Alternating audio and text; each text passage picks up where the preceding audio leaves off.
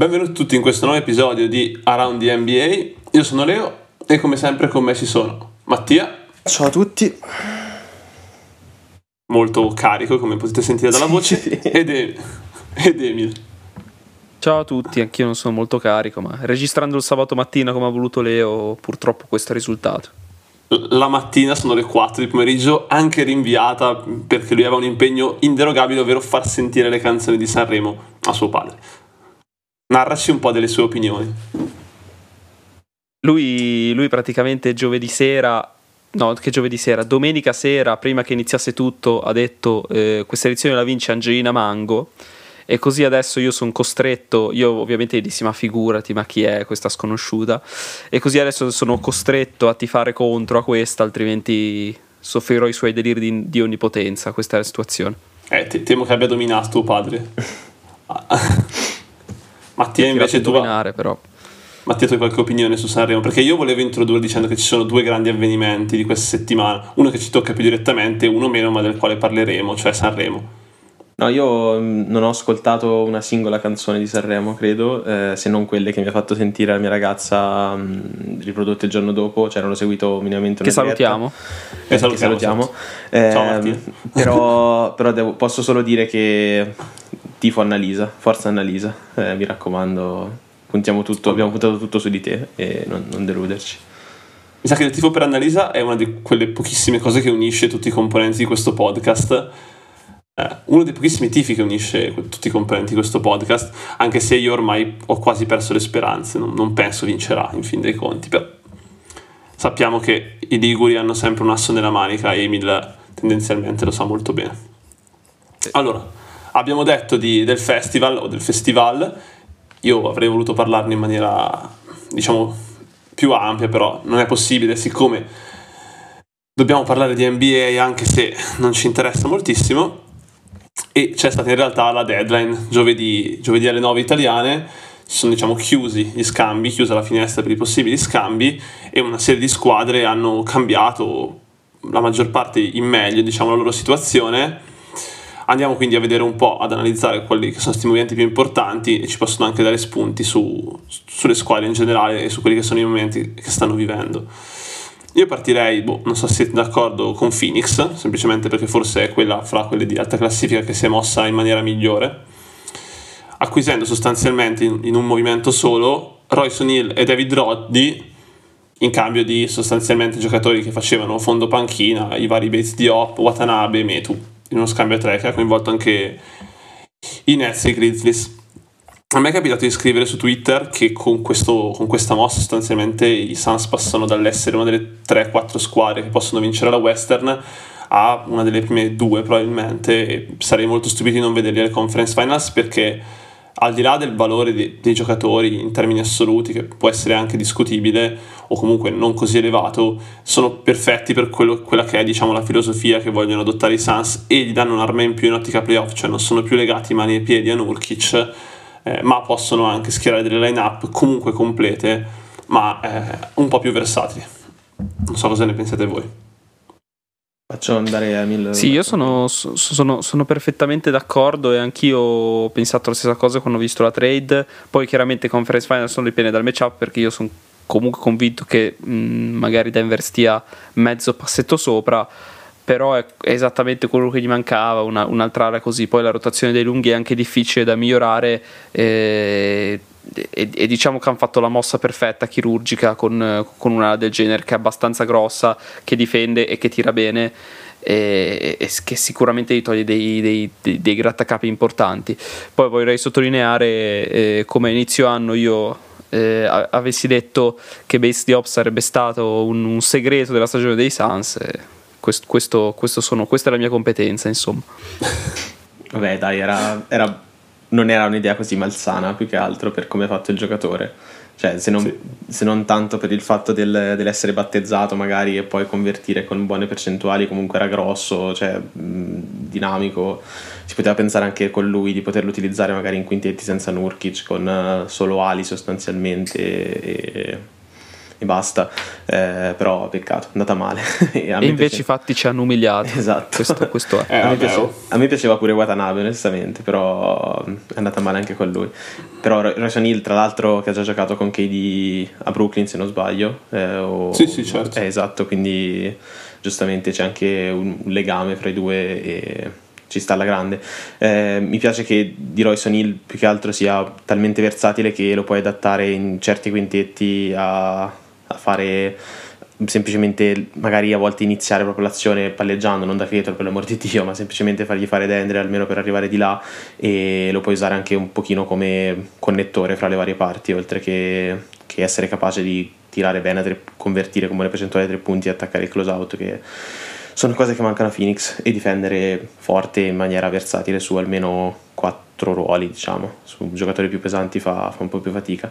Però con, sono d'accordo anch'io che Phoenix ha trovato una bella alternativa. Roddy pure è un altro che in stagione troverà minuti tantissimo, non so a playoff, vediamo un po' come saranno le rotazioni, però è un altro molto grosso che ti mette energia in uscita dalla panchina. Ha una shot selection abbastanza ridicola, quella di Memphis eh, si prendeva un po' tutto quello che gli passava fra le mani in maniera balorda, posso dire, però vediamo adesso a Phoenix un attimo in un contesto più competitivo. Alla fine Memphis di quest'anno è anche un pochino quella che è eh, e anche l'anno sì. scorso ai playoff quando si sono trovati un po' a corto di personale ci stava che si prendesse più tiri un pochino più del cazzo e vediamo ora si aggiusterà un pochino a Phoenix.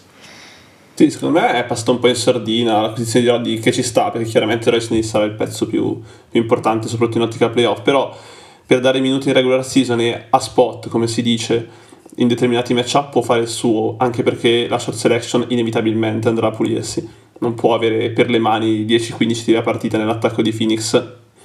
E quindi secondo me può anche essere un energy guy interessante. Ribadisco, come diceva anche Emil, che tutto poi per Phoenix, come per tutte le squadre dell'Ovest, dipende da, dal matchup. Però Phoenix così diventa più diciamo più complessa anche per certe avversarie perché non sono più costretti a schierare quei 5 o 6 che avevano prima e possono adattarsi maggiormente rispetto a, a quelli che sono eh, diciamo soprattutto gli attacchi che si troveranno contro perché che offensivamente Phoenix non avrà problemi più o meno siamo tutti tranquilli ammesso che rimangano tutti sani. Sì, secondo me eh, il problema prima dei Suns è che non avevano veramente un quintetto che non avesse, eh, diciamo, o un problema eh, difensivo magari di, di taglia, eh, schierando, che ne so, eh, Booker, Bill e Allen eh, insieme, o un problema invece di mh, offensivo perché magari metti un giocatore come Okogi, come Bates Diop che, che ti eh, migliora un po' la difesa, però ti dà anche un giocatore estremamente battezzabile in attacco. L'aggiunta di... Eh, eh, di, di Royce O'Neill ti dà quel giocatore che è, è, versatile in difesa, tira molto bene da tre eh, in attacco e, e, quindi è quel pezzo mancante per quella lineup eh, da mettere in quel quintetto a cui affidarsi nei momenti importanti, insomma, è, è per questo che è, un, è, è, un'aggiunta fondamentale. Sì, sì, sì indubbiamente, eh, appunto Prato può giocare sia con Nurkic che senza Nurkic, eh, facendo giocare KD da, da finto 5 quindi appunto è un'aggiunta estremamente importante che secondo me aumenta le chance di Phoenix sia di arrivare alle finals che di vincere il titolo in maniera maggiore rispetto a quanto i nomi in sé farebbero pensare. Eh, rimanendo ad ovest direi che probabilmente la squadra che si è mossa meglio fra le contender o semi contender, comunque squadre che possono ambire a fare strada nei playoff, è probabilmente Dallas. Dallas che ha rinunciato sicuramente a un giocatore che aveva deluso però nei piani della squadra sarebbe dovuto essere importante come Grant Williams, ma in compenso ha aggiunto PJ Washington nello scambio che ha provato direttamente appunto Grant a Charlotte e Daniel Gafford dando via anche Rishon Holmes a Washington. Anche qui direi che due delle lacune principali che aveva la squadra, ovvero versatilità difensiva e pericolosità rimbalzo sia offensivo che difensivo, sono state abbastanza colmate. Ovviamente bisogna anche vedere come si inseriranno nel sistema, però soprattutto un giocatore come PJ Washington probabilmente mancava. O potrebbe essere quello che si aspettava fosse Grant Williams.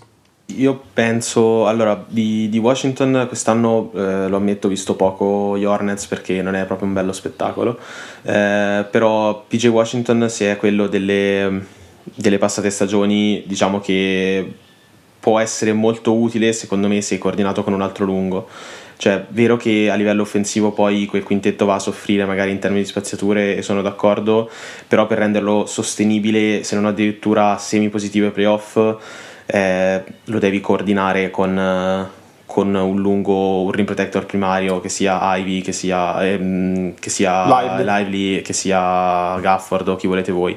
Eh, in ogni caso, altrimenti non è almeno a Charlotte non è sempre molto connesso, eh, spesso era un po' in ritardo nelle rotazioni, si perde anche abbastanza l'home of ball, e, però come rim protector secondario secondo me funziona, funziona alla grande, cioè, soprattutto lì come lo usavano magari di fianco a Mark Williams poteva essere molto utile. Eh, offensivamente è un upgrade mh, assolutamente sì rispetto anche a Grant Williams proprio, un giocatore che può avere un volume, può aumentare ancora il volume con, con Doncic accanto, può convertire con percentuali migliori, è più dinamico, sa fare più cose mettendo palla a terra per attaccare il close out in generale come, come scoring, eh, da quel punto di vista lì mi piace. Gafford, non so se vuoi aggiungere qualcosa Emil, per me Gafford è ideale per loro, cioè, se hai Lively da una parte adesso hai un Gafford che è un altro lob threat di altissimo livello per Luca, è un ottimo rim protector, è un, un lungo anche abbastanza versatile, quindi per loro difensivamente è, è, comodissimo questo per quella che è una difesa abbastanza negativa come quella di Dallas in assoluto. E, però l'incognita, secondo me l'incognita più interessante è quella da seguire è PJ Washington, vedere come si integrerà in un contesto competitivo perché è lui eventualmente che può un po' alzare il livello di Dallas, il livello medio di Dallas, altrimenti eh, credo non, non, non, sia un miglioramento eccessivo se playoff non sarà troppo concentrato, se avrà le stesse lacune dimostrate a Charlotte negli anni precedenti, ripeto, quest'anno purtroppo ho visto un po' meno. Io sono d'accordo in toto con, con, Mattia. Io ricordo che un anno fa dicevamo eh, bella la presa di Irving, eh, ma manca soltanto la taglia. Diciamo che un anno dopo la taglia l'hanno, l'hanno aggiunta, hanno tre giocatori in più, eh, se contiamo anche Lively preso dal draft rispetto all'anno scorso sotto quel punto di vista. E, mm, e quindi, cioè, contando poi che l'attacco c'era già, io magari sarò alto, secondo me, e dopo Sans e, e, e Nuggets, io dal mio punto di vista metto i Mavs subito nel secondo tier delle contender a ovest. Anche perché io sono convinto che, che, che playoff i, i, giocatori più forti facciano la differenza e, e Dallas ha quello che secondo me è il secondo e, manco tanto lontano dal primo giocatore miglior giocatore in NBA eh, che, che è Doncic ovviamente. Quindi eh, secondo me così con questa impostazione poi come ha detto Mattia dipende anche da quello che sarà il rendimento di PJ Washington e tutti gli altri role player ovviamente anche Irving da secondo violino, se la, così se la possono veramente giocare, a mio parere. Sì, eh, io ho sottolineato il fatto che possano migliorare il rimbalzo con queste acquisizioni perché Dallas è veramente nei bassissimi fondi della Lega, cioè, stiamo parlando di una squadra che concede tantissimi rimbalzi offensivi e ne prende pochissimi, il che anche connaturato lo stile di gioco, Doncic c'è il, il, migliore il secondo, il terzo migliore giocatore della Lega e su questo siamo tutti d'accordo, però ecco il suo stile ti impone anche un determinato ritmo il che ti porta a queste situazioni. Chiaro che ai playoff averlo eh, sostanzialmente ti assicura di fare un, un, certo tipo di strada, il che non vuol dire necessariamente vincere il titolo, ma potertela giocare sostanzialmente contro tutti i matchup anche sono pi- piuttosto sicuro diciamo, di quello che possa fare andando avanti. Bisognerà vedere come renderanno, come renderanno appunto sia PJ Washington che Gafford all'interno del nuovo sistema. Io su Gafford ho meno dubbi, nel senso che, come diceva Mattia, eh, è un lob threat e quello deve fare in attacco ed è un rim protector in difesa. Sostanzialmente andrà a fare quello che faceva Lively, con skill set parzialmente diversi, però con un ruolo molto simile. Mentre su PJ Washington anche io sono abbastanza alto a livello offensivo nel senso che sono convinto che il fit non sarà particolarmente problematico. Vediamo in difesa, però eh, anche in questo caso accanto a un rim protector ci sarà praticamente sempre perché uno fra Lively e Gafford faccia fatica a vederlo in panchina e comunque ci sarà anche Power, quindi mh, mm, sono, abbastanza, sono abbastanza tranquillo. Ovviamente la loro strada dipenderà tantissimo, secondo me anche più di quello che si pensi, da, da quanto Irving riuscirà a produrre, a produrre in ambito playoff di nuovo posto che secondo me è uno di, cioè lui è sempre uno dei migliori giocatori della Lega, bisognerà vedere quanto riesca a rimanere sano e inserirsi in un sistema anche andando avanti. Uh, quindi anch'io più o meno credo come Emil che siano lì lì con i Clippers, comunque forse la quarta squadra ad ovest al momento. Sì, sì, Matti sì. Tuli, Sì, sì, sì, no, no, anch'io sono, zona. anch'io sono molto alto, cioè la, la squadra in assoluto è più profonda, poi se anche dovessero prendere magari Dinwiddie, che era un altro, un altro dei temi, Esatto. poi sarebbero ancora più profondi, sia per quanto riguarda la stagione, dove potrebbero far riposare ancora un po' di più Doncic e Kyrie, e in generale anche playoff, poi avere un altro handler eh, di buon livello non, non fa mai male. Eh, sono molto alto, ripeto, mia, l'unica incognita è vedere in ambito playoff eh, come reagirà Washington, cioè se, Wash- se PJ Washington ha un rendimento stabile sia offensivo e neutro positivo anche a livello difensivo sono veramente forti perché è un è un giocatore che sposta molto, cioè anche solo a livello di scoring veramente ti, ti può fare in determinate partite la terza opzione tranquillamente, cioè è un giocatore che ti chiude con, con con lo spazio che ti generano Doncic e Irving ti chiude con tranquillamente magari 25 punti ad alta efficienza in determinate partite, quindi io sono, sono alto, spero veramente ri- rimanga concentrato perché il salto di solito per i giocatori magari da dal contesto non competitivo a uno competitivo eh, o è uno stimolo o magari è un- una specie di si manifesta un po' quelli che sono i limiti all'ennesima potenza. Quindi vediamo un attimo come reagirà ma è anche abbastanza giovane sono, sono ottimista per Dallas. Onestamente è anche una, una bella squadra Mm, non mi dispiacerebbe vederli arrivare in fondo all'Ovest eh, personalmente. Assolutamente. E poi, appunto, come diceva Emil, eh, i giocatori forti ai playoff ti fanno sempre la differenza. E due come i primi due di Dallas ce li hanno, boh, forse nessuno a ovest, o sì ce li ha Phoenix, ma squadre che poi possono metterli anche in campo perché i Lakers li avrebbero, però non sappiamo quanta strada faranno. E sostan- credo comunque che Irving sia attualmente un giocatore ancora superiore a Jamal Murray, con tutto il bene che io voglio a Jamal. Eh, quindi avere sempre o il primo, il secondo e il terzo miglior giocatore della serie tendenzialmente ti aiuta. Eh, passando oltre ancora, non so di cosa volete parlare, ci sono squadre che hanno scambiato.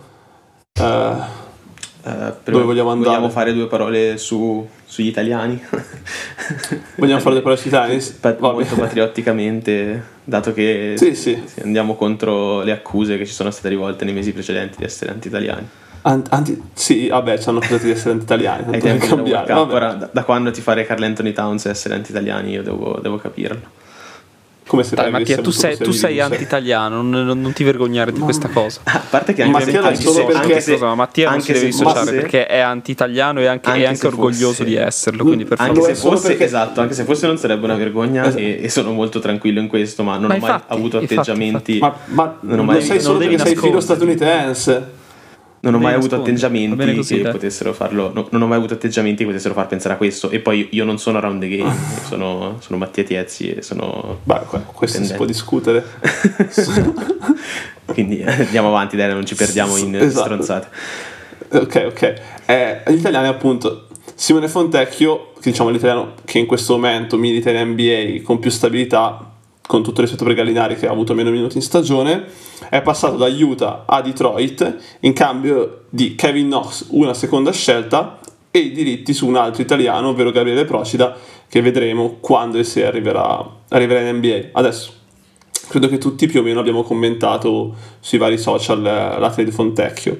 È un giocatore che avrebbe fatto comodo a livello di skillset a tutte le contender perché è un giocatore in- ovviamente in grado di mettere tiro da fuori e questo è scontato, ma anche capace di attaccare i close out, generarsi un tiro in autonomia magari, però sfruttando un vantaggio già generato da, da un compagno e anche un difensore magari non positivo attualmente, però sicuramente con del potenziale e, e non negativo, perlomeno, non così negativo.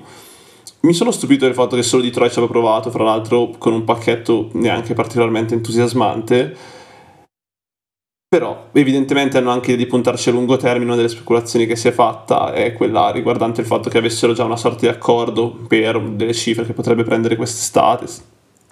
Si è parlato di un 30 per 3, che non sarebbe assolutamente male, però ecco, non so se Detroit sia il contesto migliore per lui, sicuramente è futuribile, ecco quello sì. Io onestamente sono un po' ora, dispiaciuto, no, perché se effettivamente dovesse guadagnarsi 30 milioni in tre anni, chapeau, cioè bene per lui. Ehm, sono un po' dispiaciuto per il fatto che effettivamente proprio perché fa comodo, faceva comodo moltissime contendere, ha un contratto che adesso gli permetteva di essere scambiato veramente per delle noccioline, eh, questa era l'occasione buona di integrarsi in un contesto competitivo e Detroit purtroppo non, non lo è e non, non, lo sarà nei prossimi due o tre anni. Eh, io spero onestamente che magari met- cioè, l'unico modo eh, è che metta su un buon contratto sui, magari sulle cifre della mid-level exception o giù di lì e fa- mettendo su buoni numeri a Detroit nel nulla o comunque in, in un contesto poco competitivo eh, venga poi ricercato. Però non credo che mh, ci sarà un'occasione come quest'anno di vederlo proprio così a basso prezzo arrivare a nulla in una contender ed essere da subito mh, impattante eh, sono un po' dispiaciuto per questo perché secondo me per come stava giocando aiuta quest'anno eh, se lo meritava discretamente Mm, non so quale sia il contesto di America. Mi sembra un'occasione un po' persa, ecco, questa qui, questa sì. per adesso. Sì, sì sono d'accordo, anche perché più giovanissimi, non... scusami, eh, esatto, è più giovanissimissimo. Cioè non, ha, non, è nella timeline di Detroit precisamente, nel senso che non ha l'età di Cade, di Ivy e di Duran. È, era già più pronto anche come, come maturazione per entrare in una contender. È nel pieno della, della, della sua maturazione cestistica, quindi eh, considerato che questo era, come dice Mattia, il momento in cui era veramente appetibile per qualsiasi squadra NBA, eh, perché veramente lo potevano prendere tutti, eh, questo era il momento in cui poteva dimostrare il suo valore in, in contesti provanti cosa che non è Detroit e, e Mattia ha detto nei prossimi 2-3 anni secondo me non sarà competitiva nemmeno nei prossimi 4-5 quindi eh, di, di, diventa dura così però sai eh, speriamo. E poi se mette buoni numeri non, non, non, si preclude mai niente. Sempre meglio che, che, che, non giocare o giocare soltanto il garbage time come faceva l'anno scorso a Utah ecco. Utah che tornando un attimo alla squadra, ha sostanzialmente non, è non smobilitato, però ha quasi rinunciato alle sue, alle sue ambizioni probabilmente con questa deadline. Io ho una cosa da chiedere, ma voi, cioè la trade Agbaji, eh, l'avete un po' capita? Ora, non so se sono io un pochino più alto di, su Agbaji. No, no, Agbaji è un giocatore perfetto. Cioè, hai Agbaji che comunque è un role player di buon livello, cioè onestamente mm. non mi è sembrato proprio uno scambio così visionario, ecco. Eh, però no. quello con Olinic che è andato a Toronto è andato sì, a Toronto perché... da, se, se, lo dico che almeno chi non l'ha seguito magari Agbagi sì, esatto, Olinic, Olinic a Toronto e indietro i Jazz hanno preso Kyrie Lewis che mh, sostanzialmente cioè, magari troverà un po' di spazio vediamo se lo riabilitano. Otto Porter e, che è un altro candidato a buyout credo eh, e una first round pick 2024 non so se con protezioni o altro è la scelta eh, non la, so la scelta ha, ha, ha delle protezioni sia una protezione particolare, nel senso che sarà la più bassa fra Oklahoma City, Clippers, Houston, se cadrà fra la 5 e la 30 e Utah se cadrà solo fra la 11 e la 30. È una protezione un po' particolare quella di questa prima. Vabbè, comunque in sostanza è una prima scelta.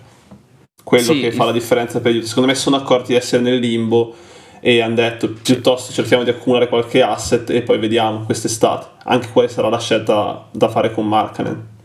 Sì, Agbaji è un giocatore interessante, però è un giocatore interessante, cioè non, non, è, non, è, sicuramente una star o che puoi costruire come una star, è un giocatore interessante, però non, non da squadra che ha il progetto tecnico di, di, di, di Utah, secondo me che come, dici, come ha detto Leo, eh, aiuta, può, può interessare eh, accumulare asset oppure se la scelta dovesse effettivamente andare a loro comunque hai una specie di mystery box con cui magari puoi pescare un giocatore anche ugualmente interessante o magari anche di più rispetto ad Agbaji. Quindi questo è il senso secondo me.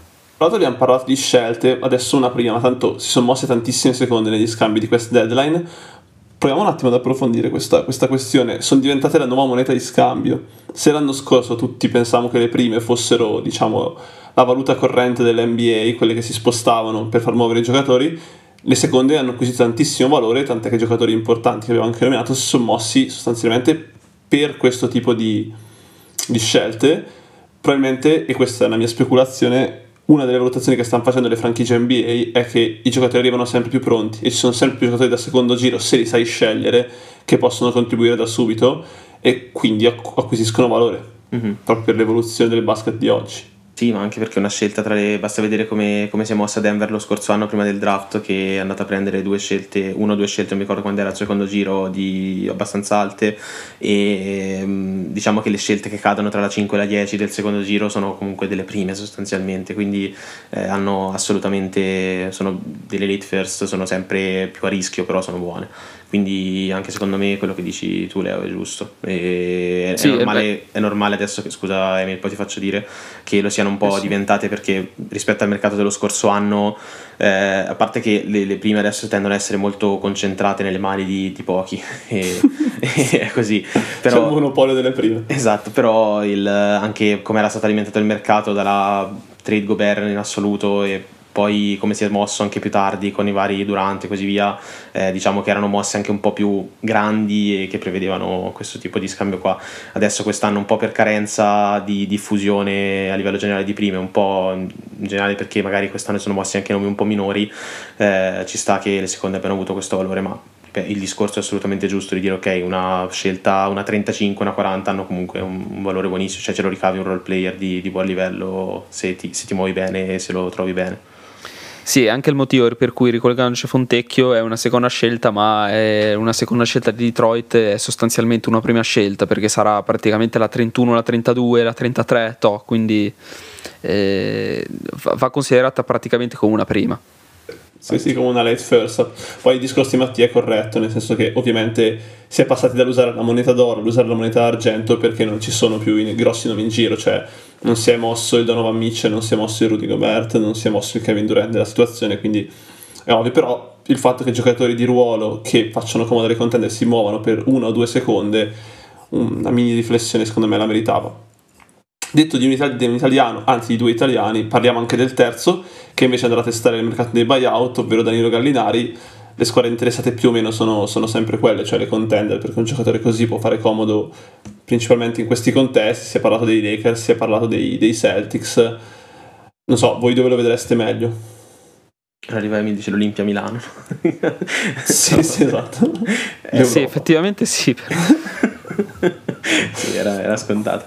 E, ehm, Ma l'altra, l'altra, comunque, a dire la verità, scusa, poi ti lascio Mattia, eh, avrei detto anche Gold State Warriors se non fosse che Gold State Warriors hanno un okay. giocatore eh, similissimo nel suo ruolo, altrimenti avrei detto anche loro.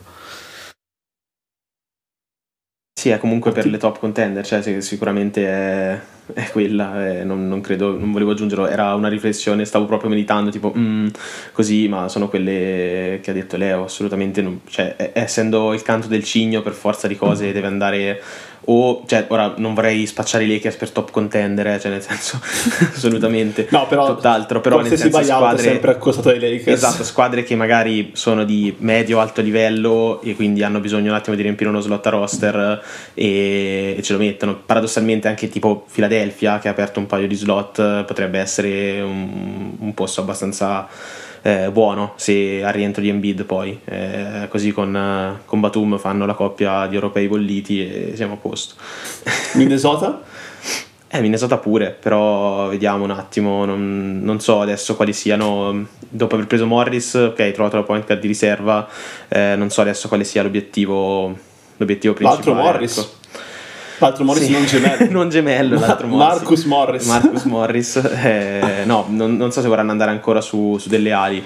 Eh, però sì, Gallinari sarebbe assolutamente buono, ci mancherebbe altro, eh, lo prenderei subito, immediatamente. Eh, ripeto, non so quale sia attualmente l'obiettivo, l'obiettivo, se andare un pochino più profondi di nuovo sul reparto wing, point card e magari trovare qualcosa da, da lì o boh, dedicarsi ad altro, non lo so.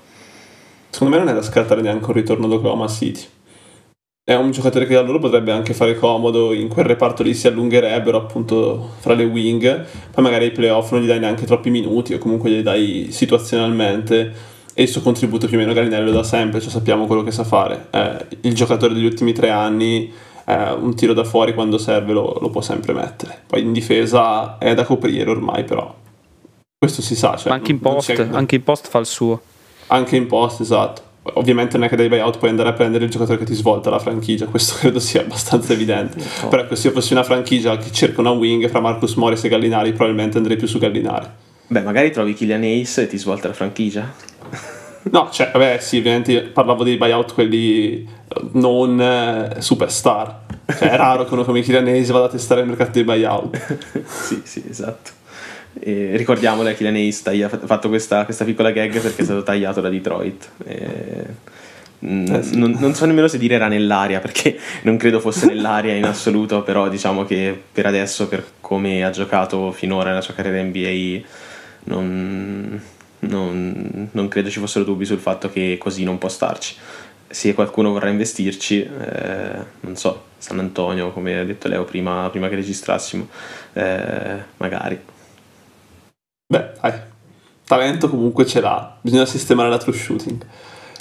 ehm, no, detto di Oklahoma City, a questo punto parliamo invece dello scambio che Oklahoma City ha fatto in questa deadline, acquisendo Gordon Hayward da Charlotte in cambio di Treman, Vasilij Micic Davis Bertans e draft compensation non meglio specificata perlomeno l'ultima volta che ho controllato. Non so se Mattia poi abbia informazioni più dettagliate, questa mi era un attimo sfuggita. No, faccio, eh, faccio commentare so. un attimo voi e cerco intanto perché mi sembra che avevo trovato sì. qualcosa, ma. Io vorrei sapere, infatti, da Emil se pensa che Hayward possa avere o dare un contributo in, in contesto playoff oppure se è una presa così per la posa. Secondo me, se gioca, sì cioè eh, un minimo contributo chiaramente per qualche minuto, però per quella che è la rotazione di Oklahoma City, che secondo me è anche mh, mm, per, per, alcuni pezzi poco pronta per, per, per il contesto playoff, eh, uno come Hayward per qualche minuto può fare comodo, però chiaramente è se sano ed è un se enorme parlando di, di Gordon Hayward. Eh, però per skillset, sai, a, a, quel tiro lì, a, mh, mm, sa crearsi bene o male un tiro non, male non fa secondo me, però il, l'incognita è sempre quella. Secondo me era abbastanza corretto provarci eh, considerando che l'hanno preso praticamente per niente. Oddio, niente non lo so, allora, è chiaro che Mizic fosse fuori dai piani della squadra, anche perché una volta che hai quel reparto guardie eh, probabilmente un giocatore del genere non ti serve. Bertans ai playoff sappiamo che pone determinate problematiche, secondo me tre mani invece qualcosa poteva, poteva ancora dare e a Charlotte potrebbe non fare malissimo in coppia con la Melo magari anche dalla panchina è un giocatore che ha uno skill set tutto sommato interessante che in campo ci sa stare ovviamente eh, ai playoff avrebbe fatto anche lui fatica però Hayward non so se, se ne valesse la pena vedremo anche per me se sta in campo è un giocatore che qualcosa può ancora dare però 5-10 minuti forse non di più anche perché difensivamente è un discreto buco nero nel 2024. Già lo era nel 2017, figurati ora come ora.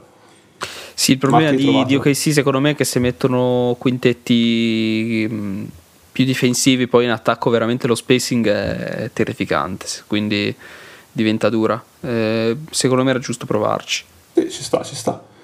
Matti, oltre a darmi l'informazione, dammi anche un'opinione. Sì, hanno dato via due seconde comunque per Hayward, una 2024 e una 2025, una via Houston e l'altra eh. via Philadelphia.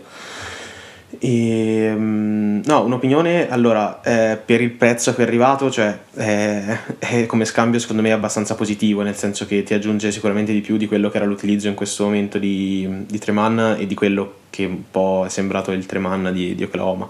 Ehm, oltre a questo, Misic non, non, penso facesse troppo parte dei loro piani eh, sul lungo periodo, oltre all'utilizzo un po' sporadico che ne hanno fatto. Era un giocatore che secondo me poteva far, far loro comodo, senza alcun tipo di dubbio, però non è che lo abbiano sempre utilizzato tantissimo, anzi, tutt'altro, per ora tendono molto più ad essere Ehm, per esempio Cason Wallace è un altro che magari sta di più in campo e se lo merita anche di più di stare in campo per, per come giocano loro, cioè difende in maniera molto più intensa, è meno, meno playmaker e più, più 3D, però è comunque un giocatore positivo. E, um, e, nulla quindi secondo me è, è positiva come, come, impatto sul campo senza dubbio perché arriva a, per due giocatori che non erano nei piani di Oklahoma almeno non sembravano più nei piani di Oklahoma. Eh, su quello che sposterà onestamente secondo me sposta abbastanza poco. Eh, cioè lui può essere comodo per la regular season per darti un end del secondario un buon scorer eh, anche in uscita dalla panchina o per quei 15-20 minuti che farà il regular season può essere assolutamente positivo e darti anche un po' di mobilità all'attacco, cioè ti aiuta a essere più connettore e magari to, togli Dort, fai un quintetto meno difensivo e hai un, un altro quintetto spaziato leggermente meglio, o Dort o Kid, insomma, quelli che sono. Eh, per i playoff, mm, come avete detto voi, giustamente mi sembra un giocatore che avrà poco diritto di cittadinanza. Mm, è veramente in difficoltà a livello fisico perché dopo tutti gli infortuni, poveraccio, non gli si può chiedere tanto e quindi onestamente non, non sposta tanto in ottica playoff proprio perché secondo me si rivelerà ai playoff essere un, leggero mm, anzi abbastanza negativo ecco. poi anche un discreto what if nel senso che prima del 2017 non era neanche un difensore negativo poi l'infortunio proprio nell'opening night da lì in poi è stato un declino anche perché non è stato molto facile il recupero. Mm-hmm. per, per, per, Gordon. No no infatti lui era, cioè, veramente era un buonissimo giocatore. Era, no no era, era uno star arrivato, cioè, esatto, diciamoci la verità. Quando è arrivato a Boston quella squadra al completo sarebbe stata veramente incredibile secondo me dei Celtics. Sì. è una squadra che ha fatto le conference finals senza Kyrie e, e Hayward. Quindi tendenzialmente supporting cast poteva anche essere interessante. Comunque hai parlato di creator secondario, il creator secondario è quello che più o meno hanno aggiunto in X o hanno riaggiunto in X portandosi a casa Alec Burks e Bojan Bogdanovic in uno scambio che ha coinvolto un sacco di giocatori, principalmente Grimes, ovviamente Arcidiacono, Fournier e due seconde, con Detroit. Adesso io non posso criticare la dirigenza dei Knicks negli ultimi 3-4 anni perché obiettivamente le mosse sono state quasi sempre azzeccate, però Burks ce l'avevi in casa. Cioè, ha giocato fino al 2022 con i Knicks, poi non l'hai rifirmato perché comunque ha fatto prendersi delle cifre a Detroit e vai a sacrificare un giocatore come Grimes per riportartelo in casa. Vabbè, io, so, io allora, forse perché sono molto alto su Grimes e credo che è un altro di quei giocatori che fa bene in 99 squadre su 100 a livello cestistico perché proprio sai qual è il suo contributo e più o meno te lo può dare in qualsiasi ambito, anche ai playoff.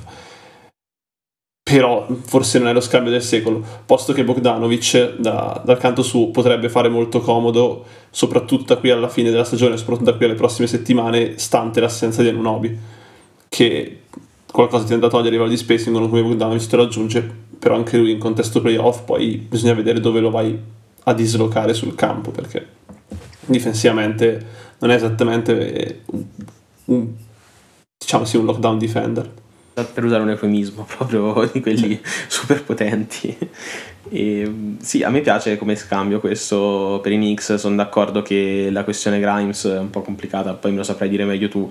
Eh, in generale mi sembra che a livello di mh, mm, potenziale non sia stato fatto il massimo per valorizzarlo, ecco, eh, assolutamente, e magari Ecco, un altro che potrebbe magari andare a beneficiare di, di questo, cioè dello scambio proprio Grimes, de, dell'essere arrivato a Detroit. Prima abbiamo parlato di Fontecchio che magari metterà su buoni numeri, Grimes è un altro che può, può strappare un ottimo contratto lì ed affermarsi poi come un role player di alto livello anche per futuro, essendo più giovane di Fontecchio.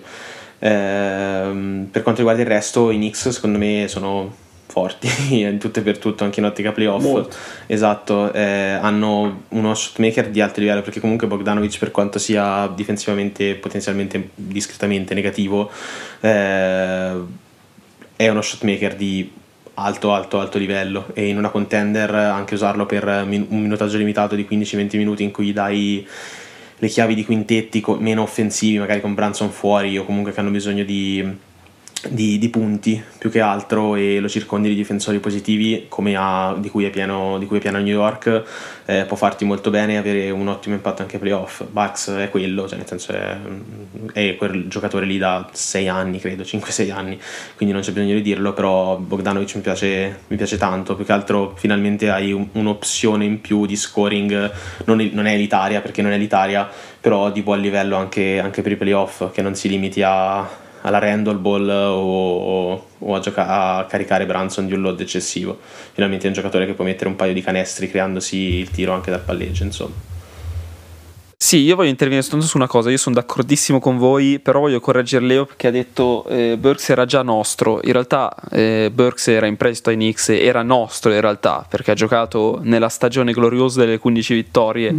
in maglia Warriors, quindi Burks era nostro, poi è andato da voi e poi in un'altra squadra adesso di nuovo da voi, però ecco, volevo correggerti su questa inizia che è importante direi. Ah sì sì, cuore Warriors Burks. Eh... si è cambiato 100 squadre. Gli abbiamo salvato diciamo... la carriera. diciamo no, finalmente, possiamo dire finalmente è libero Fournier. Finalmente liberato Fournier da, da New York con quel contrattone che aveva e alla fine non è stato impiegato in nessuno scambio. Sono anche molto curioso, sono molto curioso di vedere quanti minuti farà Detroit se quest'estate torna in Europa perché mi sa che anche lì non è che avrà tantissimi minuti. Eh. Ovviamente non tornerà quest'estate per un fatto economico, però non sono convintissimo che Monty Williams lo veda altissimo nelle gerarchie in questo momento del reparto guardie. Io avevo, eh, avevo avuto no. paura della trade che potesse essere inserito nella trade per Towns insieme a tipo 5 scelte. fosse messo Fournier, Fournier un altro, un altro fill. Permesso di scambiarlo ora, tanto voleva tenertelo fino a quest'estate e provare con Mitchell.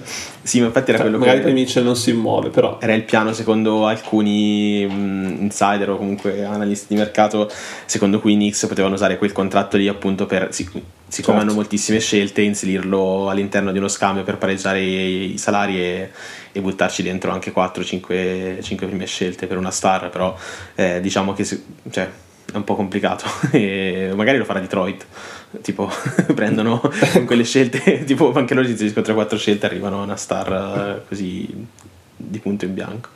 Però no tornando allo scambio in sé ovviamente anch'io ritengo che sia positivo. Mi faceva solo molto ridere il fatto di tornare a prendere un giocatore che hai lasciato andare due anni fa poi ovviamente uno come Bogdanovic comunque ti aggiunge, come ha detto Mattia, sia shot making che spacing offensivo che è fondamentale per far rendere al meglio sia la Randall Ball, che purtroppo sarà il destino al quale siamo, saremo condannati anche durante questi playoff, sia soprattutto Branson e Burks comunque va a togliere un po' di load palla in mano a maggior ragione in ottica di regular season a, a Branson perché Randall adesso non c'è, quindi sta sostanzialmente giocando al 45% di usage che è folle. E almeno un minimo di riposo prima che Tibodo gli faccia, faccia in modo che si faccia male, cosa già successa nel passato, io, io lo vorrei per il povero Jaden. Visto che abbiamo parlato di fantascambio, voglio il commento tecnico di Emid ai rumor secondo i quali i Lakers stanno cercando uno fra Trey Young, Kyrie Irving e Donovan Mitchell per quest'estate che sì vabbè sono i soliti rumors insomma. Trey Young mi pare ci fosse già un anno fa. Se non, se non vado errato Irving uguale Mitchell è nuovo però insomma siamo, siamo, sempre lì. Che poi magari alla fine ci arrivano perché con i Lakers non si sa mai eh? magari mettono su una trade in cui con, con Hachimura ed Angelo Russell arrivano a Mitchell senza scelte. Però sai è, è così. Con i Lakers bisogna abituarsi così eh, perché comunque attirano sempre l'attenzione io fossi loro starei attento perché insomma, invece che acquistare magari perdono quest'estate, perdono LeBron James, però boh, sai. Eh... È giusto che pensino in positivo. No, vabbè, loro ovviamente devono fare il loro gioco, poi attirare le star è il lavoro della, dei giallo-viola. Da, da, che pulpito, piaceva... da, che pulpito, viene esatto. poi quel con i Lakers non si sa mai. qui da, da, me qui in questo postaccio che è la Toscana si dice cencio che dice male di straccio. Eh, praticamente tra, tra, big market vi, vi date fastidio a vicenda sugli scambi. Però... Vabbè, che in realtà lui sta sperando LeBron James agli Warriors. Agli Warriors, esatto. è una cosa preferirebbe. Dai, non ne saresti felice? Ci dici che non ne saresti felice? Mm, no. No, no, Dai, un canto del cigno di Lebron e Steph insieme. Beh, vedere Lebron e Steph insieme non, non, ti, non ti darebbe un minimo di euforia. Allora, noi siamo una franchigia che gioca a pallacanestro, che crede negli ideali di squadra, che gira la palla, e quindi tutto ciò che non è LeBron James. Andiamo avanti. La pallacanestro non è propria di LeBron James. No, mi faceva solo molto ridere la battuta da Twitter sul paragone con Sanremo perché anch'io sto tenendo sotto traccia un sacco di cose, ma non hai detto che ci arrivi. Cioè, il rumore era uscito di che stanno tracking. Vabbè, questi tre giocatori ho molti dubbi sul fatto che riescano ad arrivarci, a meno che una di queste franchigie non faccia veramente una mossa un po', un po avventata. Eh, parlando di contender, abbiamo nominato i Celtics prima in ottica Gallinari. I Celtics hanno aggiunto Jaden Springer durante questa deadline che è abbastanza marginale, ma soprattutto hanno aggiunto Xavier Tillman che invece potrebbe essere un giocatore molto molto importante per questi playoff. Diciamo che eh, se i Celtics erano la migliore squadra della Lega, ora sono ultra la migliore squadra della Lega eh, perché hanno preso il sostituto di, di, Orford, un giocatore molto simile per skill set e aggiungono profondità in una squadra che non ne aveva assolutamente bisogno. Mm, ovviamente questo non è che sposta in maniera ampissima il loro range che era titolo o titolo eh, però eh, adesso hanno otto giocatori tutti in grado di stare in campo ai playoff e tutti in grado di stare in campo ai playoff con impatto positivo e credo siano l'unica squadra nell'intera lega a poter dire una cosa del genere. Eh, Tillman è buono, cioè è veramente buono come lo, per, per, per, loro, è un giocatore già inserito in un contesto super competitivo come Memphis che faceva il backup con buonissimi minuti ai playoff quando sono stati tutti sani e onestamente è molto intelligente, è solidissimo a rimbalzo, va benissimo anche a quello offensivo, è solidissimo come posizion- posizionamento a livello di rim protection per quanto sia un po'... Mh, poco mobile, un po' sottodimensionato, però il suo lo fa abbondantemente. Eh, per Boston alla grande, cioè non è, quel, non è, mm, è un po' fuori eh, è, è, un po' inusuale per loro prendere un giocatore che non ha tiro da tre punti, nel senso tendono ad avere sempre questo tipo di archetipo che spazio, apre il campo benissimo e, e magari poi ti, ti, lascia indietro qualcosina a livello difensivo perché tanto comunque il, il Ferro lo difendono benissimo lo stesso, però è un, un, giocatore assolutamente solido che serve moltissimo assolutamente a, in caso Orford perda ulteriormente un mezzo passo, dimostri di aver perso ulteriormente un mezzo passo, un passo intero playoff e ci sia bisogno di un po' di energia dalla panchina perché poi è veramente anche come decision making è, è ottimo Tillman secondo me. Cioè, Memphis, io a Memphis l'ho, l'ho, apprezzato moltissimo e per esempio la serie contro Minnesota è una di quelle che ricordo di Memphis. Cioè era uno dei giocatori che mi spaventava di più in assoluto dopo Brandon Clark ma contro i Lakers quest'anno ha fatto molto bene. Cioè nei momenti in cui Jaren Jackson andava in panchina entrava lui quasi quasi la difesa migliorava. Quindi. Non so Emil sì diciamo che se, i Celtics eh, part- do- dopo i primi sei avevano veramente una rotazione di, di, di, di, disperati quindi quest- questi due sicuramente l'allungano un po' e può, può solo far che bene soprattutto in ruolo Springer serviva fino a un certo punto però sai uno in più fa sempre bene al prezzo a cui l'hanno preso, sempre relativamente a quello. E, e, Tillman invece, secondo me, risponde a un bisogno perché adesso non, non mi ricordo più il nome di quello che, che prendeva minuti da centro. Eh, mi, mi, ce l'ho sulla punta della lingua, ma non mi arriva. Corn, cornet, eh, eh, Cornet, Cornet, sì, sì, Cornet. sì, sì, sì, esatto, lui. Eh, sicuramente un upgrade, ecco, da quel punto di vista. Vabbè, anche perché sì, sì. Cornet playoff non mette piede in campo nemmeno, cioè forse sul garbage time. No, eh sì, però 30, sì. Altri, altri, corpi non, non, ne avevano, ecco, quindi mm-hmm. ah, sì, sicuramente... eh, appunto. No, appunto, eh, ribadisco, cioè i Celtics erano la miglior squadra d'est e la miglior squadra della Lega, sono rimasti la miglior squadra d'est e la miglior squadra della Lega, solo che adesso hai un altro problema quando vai ad affrontarli, cioè non devi neanche più preoccuparti del fatto che siano relativamente corti, come diceva Emil, no, né nel reparto guadi né nel reparto lunghi, cioè entra, entra gente alla panchina che comunque ha, ha impatto positivo e sinceramente adesso io non per centrare il discorso sui Knicks però la corsa al secondo posto è secondo me si fa sempre più, più importante perché l'idea di non affrontarli fino alle finali di conference secondo me eh, non è malissimo quindi sia i Cavs che i Knicks che ovviamente i Bucks ci devono provare perché secondo me lì si fermerà per tutti, per tutti, la corsa. Non so come la vedete voi da questo punto di vista. Quindi, Infatti, a me l'infrutino non vi spaventa abbastanza. Rivediamo i Knicks alle finals, insomma, quest'anno. Dai, io vabbè, sulla serie singola sì, però non vorrei affrontarli in semifinale di conference, neanche fossi Milwaukee, però. No, no, no, esatto. Penso che quelle ultime due di cui abbiamo parlato, New York e Boston, sono. Eh, insieme a, oddio, ripeto, Milwaukee, non so, tra l'altro Milwaukee che non si è mossa granché, granché alla no. deadline, eh, ha preso solo Beverly, se non, se non, ricordo magari mi perdo qualche scambio. No, ha preso, diciamo che Doc Rivers ha riportato il suo pretoriano. esatto. È proprio uno dei suoi. Esatto, quindi sì, secondo me sono tra le due super candidate a uscire da, dall'est.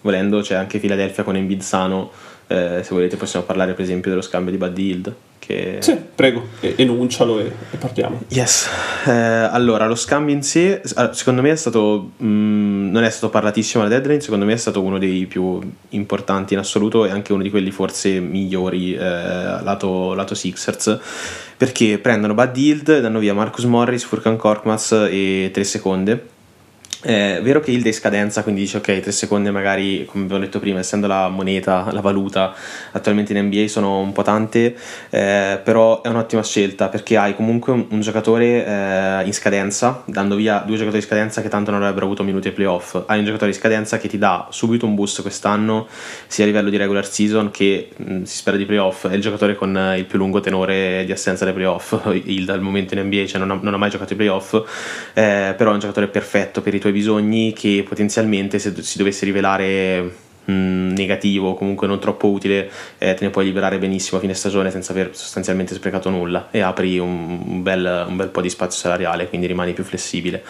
A livello di campo io invece credo che però sarà molto molto utile per loro, eh, per quanto difensivamente non sia positivo, anzi Indiana è stato abbondantemente negativo in questi anni, secondo me non gli mancano i mezzi, è eh, più una questione di volontà e di stimolo, quindi a livello di, di impegno se trovasse un pochino più di, di, forza, di volontà di impegnarsi e stare molto attento sarebbe un giocatore anche abbastanza versatile sui giocatori su quelli di, sui pari ruolo. Eh, a livello di offensivo poi secondo me non c'è nulla da dire, per, per Embiid, quando tornerà in bid avere Hild, da mettere, un tiratore come Hild con quel volume là eh, da mettergli accanto è, è incredibile eh, a livello di movimento, ti, ti, apre l'attacco molto più di prima, mol, mh, mm, ti, ti, dà moltissime opzioni anche sul lato debole, eh, ti permette di avere un giocatore mh, mm, bravo dal pull up, capace di tirare in pull up comunque di trovarsi i suoi spot e, e, chiudere bene con un buon tocco, quindi sono, io sono molto, abbastanza altino su questo tipo di scambio qua perché secondo me per Philadelphia può diventare un'opzione bella, bella, buona, bella e buona quella di Hild. Sì, io sono altissimo su Hild, eh, come voi saprete. Eh, molti l'hanno criticata dicendo eh, è una salma, io non credo sia una salma, è ancora uno dei migliori tiratori nella Lega. Eh, e come dice Mattia giustamente aggiunge tantissime soluzioni in attacco io penso banalmente a un, a, agli end off che possono fare Embiid e Hild tra di loro che diventano praticamente indifendibili, eh, essendo Hilde capace di tirare in pochissimo spazio in maniera dinamica. Quindi mi è piaciuta moltissimo questa mossa personalmente. Sì, per me se ne è parlato poco solo perché probabilmente nell'ultimo mese, barra due mesi, Hilda ha perso un mezzo passo, ma anche io sono abbastanza convinto non sia una salma, comunque non sia un giocatore in declino, semplicemente a Indiana non aveva particolari motivazioni, probabilmente il suo, il suo ciclo all'interno della franchigia era finito. Semplicemente quello. A Philadelphia potrebbe trovare nuovi stimoli e se ci mettesse anche un minimo di effort difensivo potrebbe non essere un negativo. I benefici offensivi li sappiamo tutti, li avete anche detti molto bene, nel senso che è molto bravo dal pull up ed è uno dei migliori tiratori non solo della Lega ma di tutti i tempi, numeri alla mano. Diciamo che dopo Steph è il più veloce a raggiungere qualsiasi traguardo, il primo a, fare, a tenere determinate percentuali per un tot di anni consecutivi. Eh, ci sono buonissimi argomenti in realtà per sostenere che dopo Steph sia il migliore nella Lega da questo punto di vista, quindi è un'acquisizione incredibile rimanendo sempre col punto di domanda su come sta in bid. Eh, io tra l'altro mi fa- faccio eh, un appello, la scorsa settimana, se non sbaglio, scorsa o quella prima, è stato lui che ho scelto come bollito della settimana ovviamente, eh, quindi non è che scorsa. adesso parlarne bene non significa che ho cambiato idea, semplicemente la scorsa settimana, quello è lo spazio memetico, diciamo che si tende a vedere ed è effettivamente vero che si tende un po' a, a prendere in in giro a perculare un po', un po', tutti, anche Middleton che poi per esempio si è ripreso eh, e si, si re, è relativo solo a quella determinata settimana là. Eh, nel caso di Hild a Indiana era abbastanza pessima la situazione, nel senso che comunque lui era palesemente in, in, uno stato di dire ok io so che verrò scambiato o comunque se non verrò scambiato era difficile che a fine stagione secondo me pensassero a, a un rinnovo, di trattenerlo, quindi ci stava assolutamente che pensasse un attimo, avesse meno spazio comunque eh, fosse un pochino più demotivato. A Philadelphia adesso tra l'altro ha, debut- ha già debuttato, ehm, non, è, non, è, stato il debutto ad altissima efficienza perché ricordo a un certo punto di aver acceso la partita, averla guardata un po' e mi ricordo che era tipo con 19 tiri e 19 punti, eh, quindi non è stato un debutto ad altissima efficienza, però ehm, senza Embiid è un po' difficile, ecco, bisogna vedere Philadelphia con, con quello che sarà Embiid. Questo giusto per dire che non è che se abbiamo dato del bollito settimana scorsa significa che è un bollito totale, semplicemente appunto goliardica come cosa. Sì, sì, sappiamo che quello spazio è molto particolare, cioè è dedicato a, allo scherzo e alle gag. Diciamo che per le trade più o meno abbiamo esaurito gli argomenti, questi sono quelli principali, c'è qualcosa di minore, se Corey Joseph per la gioia di Amy se n'è andato da, da Golden State in cambio di una seconda, ci sono stati altri movimenti diciamo non particolarmente rilevanti, Daniel House è arrivato a, a Daniel House, pronunciato come preferite, a Detroit semplicemente perché Philadelphia voleva liberarsi uno spazio a roster che si era già fra l'altro liberata con lo scambio per Hild sostanzialmente siamo a questo Monte Morris è arrivato a Minnesota l'ha già nominato Matti questo è successo alla deadline quindi direi che possiamo passare a parlare dei candidati principali al buyout anzi di giocatori che sono in situazione di buyout e che potrebbero firmare con, con alcune franchigie. Detto di Gallinari e di Morris, probabilmente le due guardie più interessanti al momento sono Kyle Lowry e Spencer Dinwiddie. Dinwiddie è dato quasi certo a Dallas, un po' perché giovedì notte, che per noi è l'altro ieri, si è seduto vicino alla loro panchina nell'aperto al Garden, il che dovrebbe essere abbastanza indicativo di un arrivo appunto a Dallas. Mentre per Lauri anche lì i nomi sono, sono sostanzialmente sempre quelli, però è un giocatore che farebbe comodo anche a franchigie magari non di primissimo piano come potrebbero essere i Magic, dipende un po' anche da quale sarà la sua scelta. Voi come li vedete?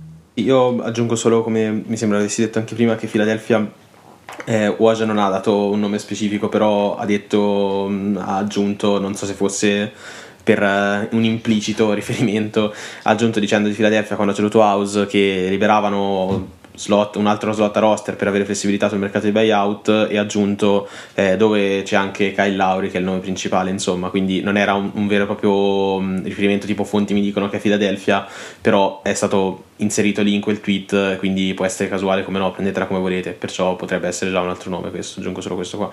Ehm, Dinwiddie sì io penso per Dallas sia mm, quasi fatta, cioè non, non credo che non andrà in, altre, in, altri posti. Eh, Storini la panchina è stato accostato molto in queste ultime ore e penso che sostanzialmente sia lì. Eh, Lauri non saprei, mm, onestamente oltre, oltre a Philadelphia Lakers, di nuovo che tanto ce li accostiamo sempre, eh, fanno il, il, Big Free dei bolliti con, con LeBron e Davis, anche loro. Dopo... eh, mi, mi, sa che Lakers potrebbe essere la scelta. Cioè, Pelinka ci è arrivato con tre anni di ritardo, ma potrebbe arrivare a prenderlo. secondo me io dico invece Sixers. Perché Kyle Lauri è un, è un, giocatore vincente. I giocatori vincenti vanno nelle squadre che se lo possono giocare, se lo possono giocare ai playoff. E questo sono i Philadelphia, i Philadelphia 76ers, dove ricordiamo ritroverebbe anche Nurse con cui ha vinto il titolo. Questo, questo sì, è una, bella connection, esatto. sicuramente. Esatto, sì, sì, no. sì buono. Io lo vedo bene lì. Joe Harris, Poi invece, Joe Harris voi invece? Eh, Joe Harris è buyout. Anche... Eh, allora, Joe Harris, secondo i rumor, sta accostato principalmente ai Bulls. Io non so quanta voglia mi abbia andare in una franchigia che è probabilmente la più allo sfascio in questo momento in NBA, non tanto perché sia la peggiore, ma quanto perché non ha una direzione sostanzialmente eh, ben definita, addirittura pare che si sia committata sul lungo periodo De Rosa, scelta peculiare, ecco, mettiamola così. Eh, quindi a me i Bulls sembrano un po'... Bene un ragazzi, scusate, scusate, vi devo interrompere perché Shams ha appena twittato che, che Dinwiddie firmerà con i Lakers. Eccoci qua. allora, questo, questo, lo lasciamo così adesso commentiamo live nel pod. Dai, sì, lasciamo, lasciamo, il commento live, va bene. Eh, che è anche carina come cosa. Ok, quindi Shams ha appena twittato di the Lakers. Cambiamo verso dell'argomento e parliamo del fit di Dinwiddie con i Lakers. diciamo che i Lakers un, un secondary creator dovevano aggiungerlo. Io non l'ho, nomi- non l'ho nominato prima perché mi sembrava anche un po' ridicolo. Ogni volta stare a ripetere, loro sono sempre candidati in sostanza, però era stato accostato. E in effetti ci sta perfettamente, ha mille mila difetti, mille mille problemi di shot selection, difensivi e tutto, però ai Lakers un giocatore del genere serviva veramente come il pane per, per togliere un po' di load dalle mani di LeBron, per avere qualcuno che sapesse palleggiare eh, oltre ad Austin Reeves e appunto James. Quindi io non, non posso che vedere, e posto che non hai fatto nessuno scambio alla deadline, questa era la migliore opzione possibile, forse anche rispetto a Lauri che è sicuramente un giocatore che ha più, come diceva Amy, DNA vincente e capacità difensive, però è, anche un bel bollitazzo importante. Sì, a me piace, e come Fita Lakers, per come hai detto, eh, serviva come il pane una guardia che insomma potesse crearsi un tiro, potesse creare vantaggio da secondary creator e tra l'altro tira anche, come abbiamo visto che fittava bene con Doncic, eh, può fittare bene anche con un LeBron. Eh, certo, a minutaggio limitato, però insomma lo prendi da, da free agent così con, con, stipendio limitato, può avere soltanto vantaggi. Ecco. Sì, io volevo solo dire che mm, dopo Kendrick Nunn e Gabe Vincent, diciamo che per i Lakers sarebbe ora di finirla quindi con quelli di Miami, perché sostanzialmente la, la presa di Dinwiddie mette una pietra tombale su quelle che sono anche al rientro le possibilità di Vincent di, di avere qualche minuto. Eh, e nulla, io me ne esco dicendo che chiuderà le partite al posto di Angelo Russell addirittura ai playoff, quindi figuriamoci, eh, lascio, lascio questo commento qua fatene quello che volete. Se proprio chi- se chiuderanno è molto loro probabile. Due, sì, esatto, se proprio chiuderanno loro due, eh, metti, magari avranno quintetti un po' diversi, non so, con Reeves principalmente, Hashimura, Davis, LeBron e Prince potrebbe essere un altro, però in assoluto secondo me è un candidato, un candidato a, chiudere, a chiudere le partite al posto di Angelo Russell ai playoff. Secondo me il quintetto... eh, Io prima Angelo Russell non l'ho nominato semplicemente perché ai playoff ha- ha mostrato troppe lacune a livello di, di creation, non che non lo sappia fare ovviamente in regular season, però lì fa molta fatica. Dinwiddie pone problemi anche abbastanza simili, però secondo me nel quintetto che secondo me è abbastanza definito, cioè chiuderanno le partite Reeves, Hashimura, James Davis e uno fra, fra di lei e Dinwiddie, secondo me il ballottaggio potrebbe vincerlo più volte, più volte Dinwiddie, proprio perché ha più quella dimensione anche da shotmaker rispetto, a, rispetto ad Angelo che è estremamente altalenante, an- pur essendo un tiratore migliore. Eh, non so, tu Emil, come vedi chiudere invece? Questi 5? E allora, come li devo chiudere? Sicuramente Prince, sicuramente LeBron, sicuramente Davis, sicuramente Reeves. E... È di, secondo me dipende da quello. Pi- Secondo me più Prince Hashimura? sì. Più che altro perché altrimenti va, be- va bene che Prince è, è average come difensore POE, ma altrimenti non, non ne hanno nessuno proprio in quintetto.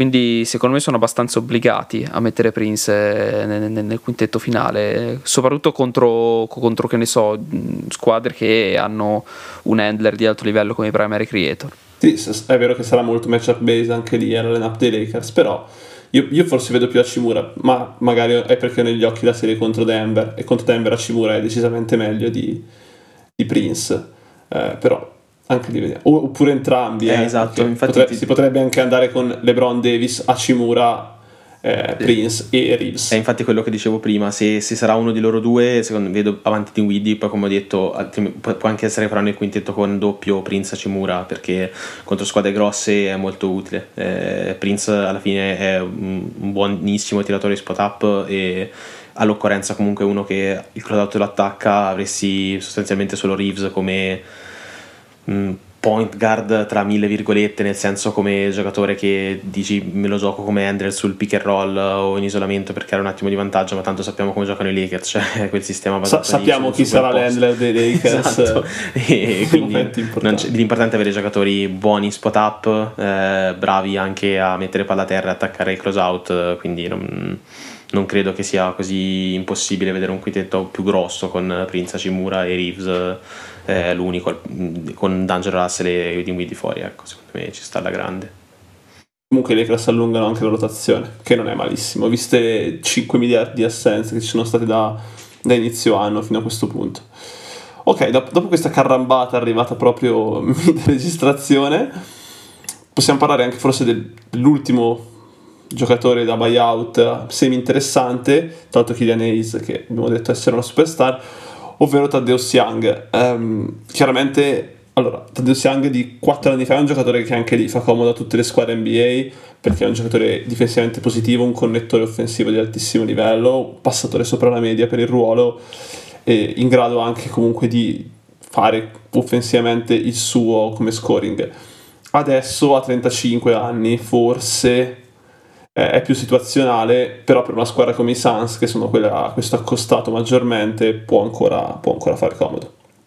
Sì, assolutamente, è un altro corpaccione grosso da mettere lì e ai Suns eventualmente anche nei quintetti che hanno più bisogno, quintetti senza Nurkic che hanno più bisogno di taglia, eh, potrebbe essere lui a fare mm, in alcune partite magari lo small ball 5, sempre tra virgolette questa cosa, eh, cioè quello che è incaricato principalmente di marcare il lungo avversario un pochino, se ci dovesse essere un lungo avversario leggermente più dominante, nel caso di, di Jokic per esempio, se ci dovesse essere una copertura magari simile scorso anno fatta da Minnesota o anche dei Lakers, eh, avere uno con una buonissima stazza come Taddeus Young da mettergli addosso quando sale un, un po', non quando riceve profondo, però quando sale leggermente più fuori dall'area o prova a ricevere spalle a canestro all'altezza della linea del tiro libero o dal gomito, avere un Taddeus Young magari poi dal lato debole o comunque pronto in aiuto un Durant non è così male come, come proposta, anche nei quintetti appunto dove Nurkic sarà magari problemi di falli fuori o tutto quello che sarà ed è un giocatore mh, versatilissimo sia a livello difensivo che offensivo perché è bravo anche come passatore, eh, sa,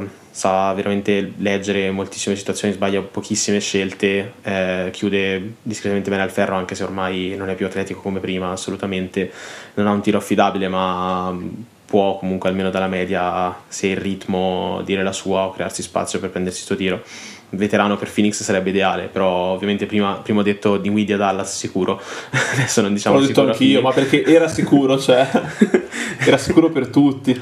Non diciamo che è Phoenix, però, però potrebbe essere un'altra meta sicura, cioè non sicura però abbordabile, ecco. Io non parlerò di, ta- di Tadeus Young, per, però secondo me dovremmo parlare anche di Otto Porter Jr. Ah, possiamo parlare anche di Otto Porter Vabbè, perché tu ci sei legato emozionalmente a Otto Porter Junior, quindi ti lascio parlare di Otto Porter Junior. Stai dicendo che è un warrior, insomma. Di nuovo.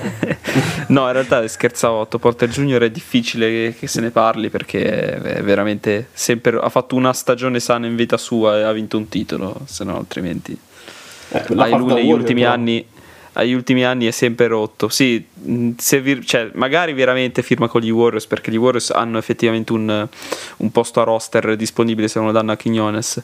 Eh, però servirebbe veramente un miracolo per, per, per, quello che si è visto negli ultimi anni per metterlo in campo con, con, con una costanza decente. Ah, eh, tra l'altro non gioca dal 30, dal 30, dicembre, quindi tipo deve ancora debuttare nel 2024, io non so quanto, quanto spazio poi potrebbe avere, cioè, però vabbè, non so come stia proprio. Magari di nuovo fa il closer delle partite punto a punto e playoff esatto. e mi spara 4 triple. Così, però no, eh, non so.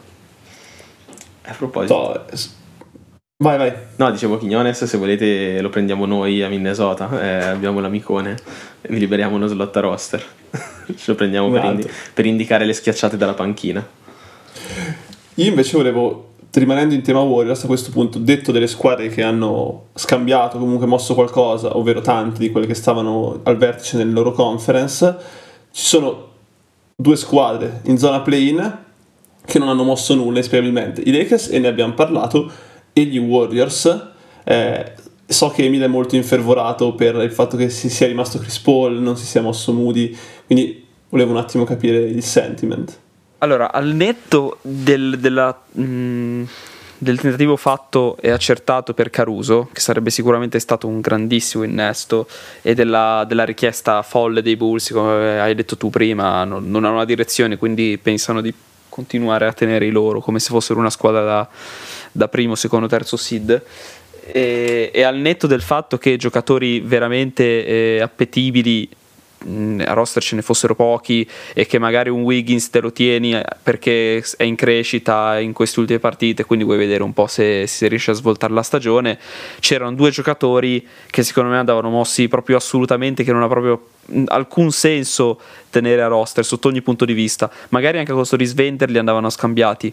Uno è Moses Moody che eh, abbia, ormai l'abbiamo capito non troverà mai spazio e in questo modo continua a svalutarsi eh, che magari poteva avere un minimo di appetibilità sul mercato perché cose buone ne ha fatte vedere qualità ne ha fatte vedere eh, squadre, anche a squadre forti può fare molto comodo uno come, con le caratteristiche di Moody. E il secondo è Chris Paul eh, che a fine anno lo puoi tagliare probabilmente verrà tagliato e in questo momento ti dà a parte, vabbè, magari ti dà qualche apporto in termini di spogliatoio, in campo gli dà zero apporto, eh, anzi, da, forse è meglio quando sta fuori rispetto a quando è in campo perché gioca 28 minuti e rallenta sia in difesa che in transizione che in attacco gli, il, il, gioco degli Warriors. Eh, quindi secondo me è stato fatto un errore gigantesco, è stato fatto per non so per quale motivo, forse perché Curry ha fatto amicizia con Chris Paul e non lo voleva più, non lo voleva più fuori. Lo stesso Curry che tra l'altro un mese fa aveva dichiarato, ricordiamo, eh, che, che, che, sarebbe stato da pazzi non, non, non, fare, non fare movimenti durante la trade deadline e poi ha consentito questa cosa qui. Quindi è una situazione un po' strana. Poi sai, nelle ultime di Warriors stanno vincendo però rimane, rimane, bizzarra questa cosa anche perché non, non, non, sembra un roster che può in qualche modo competere per qualsiasi tipo di obiettivo. Quindi boh, si vedrà magari hanno, hanno, un piano particolare in estate non credo. Però sai io non, non sono d'accordo con quello che ha fatto. Non so come l'avete vista voi dall'esterno eh, io ho dei fortissimi dubbi che abbiano un piano per quest'estate anche perché una franchigia che paga 400 milioni ed è in ultra luxury da anni eh, deve andare lì necessariamente, esatto. soprattutto quando hai quelle pick. Anche perché Curry non è eterno e lo stiamo vedendo, cioè ormai anche in regular season deve dosarsi. Eh, non so, cioè se la tua idea è ok, cerco la splash move quest'estate, posso anche starci a livello generale, però poi se Curry l'anno prossimo mi perde un altro mezzo passo, ho fatto la splash move e il titolo non lo vinco un'altra volta. Quindi insomma, era assolutamente a muoversi in questo momento anche perché non mancano certo di asset gli Warriors e il contratto di Chris Paul era perfetto da spostare per arrivare ad un giocatore importante o comunque che adesso un contributo te l'ho detto secondo me cosa ha fatto Chris Paul ha fatto la paraculata si è fatto amico i, i, i due o tre veterani più importanti Curry Green e a posto eh, si, si è protetto così cioè sappiamo che così. la cerchia è quella no? sono amici ma da, da, da, quello, da, quello, che vedo, da quello che vedo e che sento, eh, ho, avuto anche, ho discusso anche su Twitter con uno che ha visto una partita live a Filadelfia qualche giorno fa.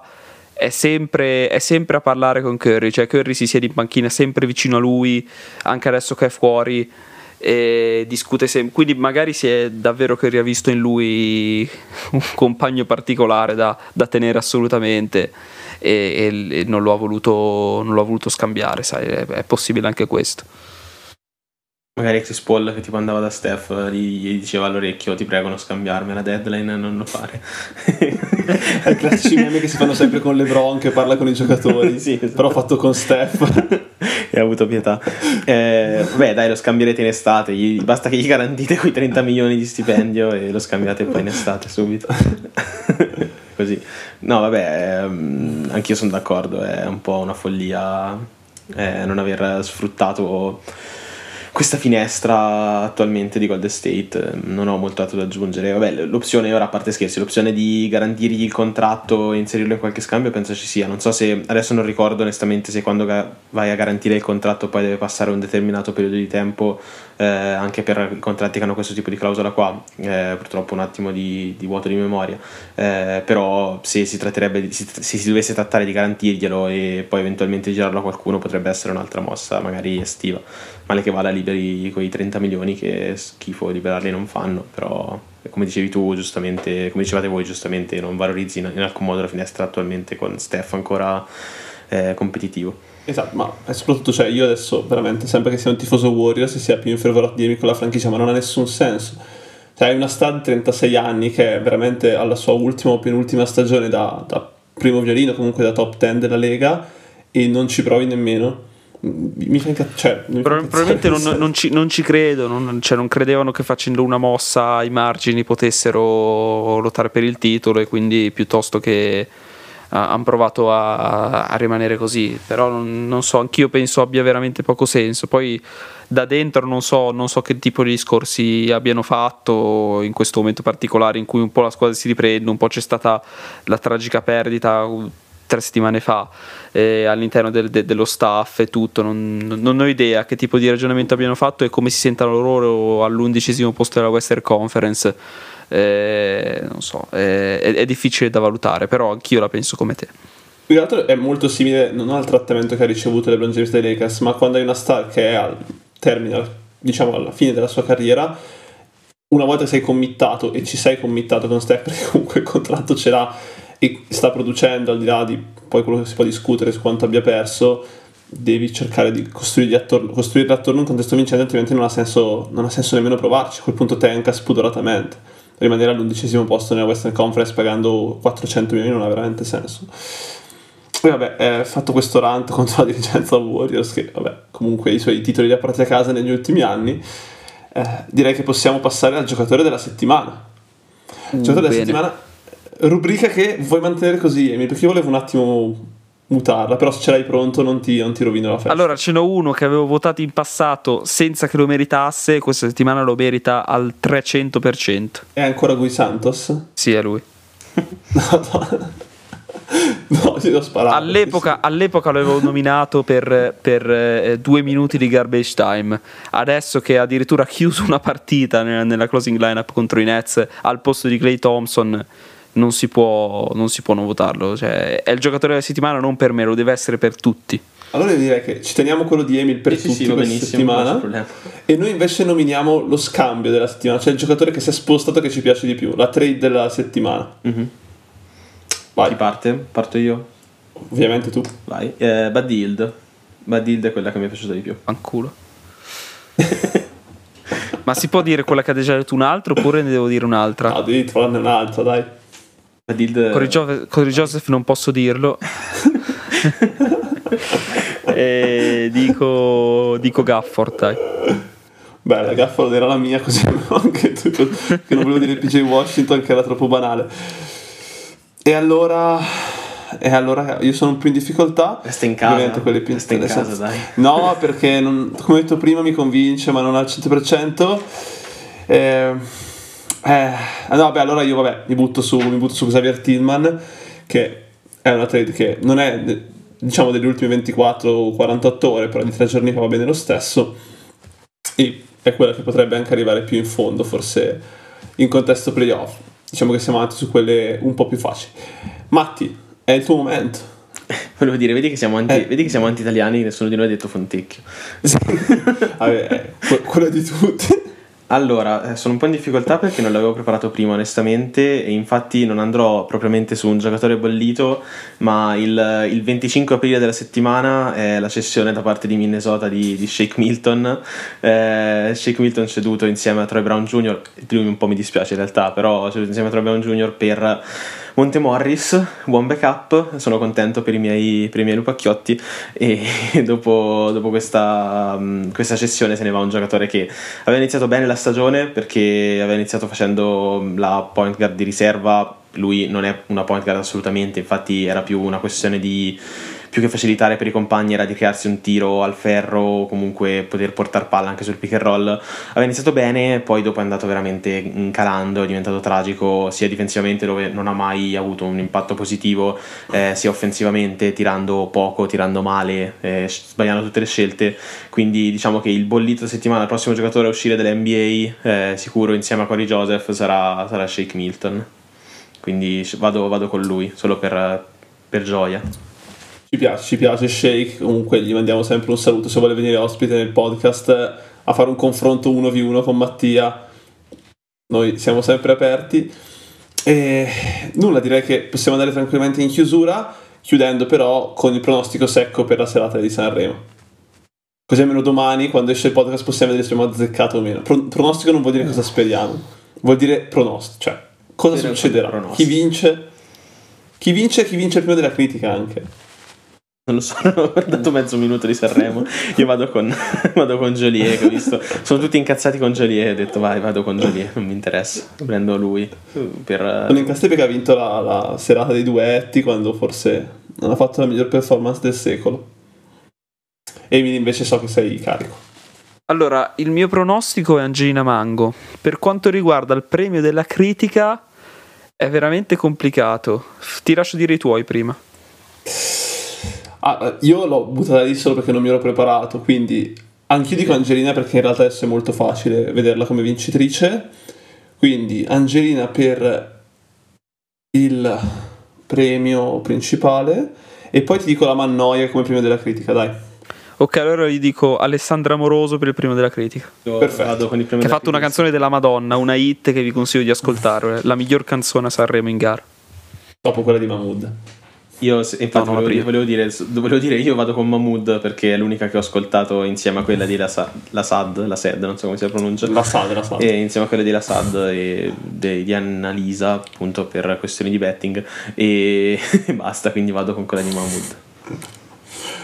Perfetto. Allora, quindi con diciamo il fatto che ci siamo esposti alla pubblica agonia che non avremo presa mezza, io saluto Mattia, Saluto tutti e forza Annalisa. saluto Emil. Ciao a tutti ragazzi, vi aspetto stasera a Carcare. Anche se l'ascolterete sarà già passato. Vi aspetto a Carcare in provincia di Savona a ti fare analisi davanti al mega schermo. Ciao a tutti. Eh, ok, io ribadisco il forza Annalisa, vi saluto e ci sentiamo settimana prossima.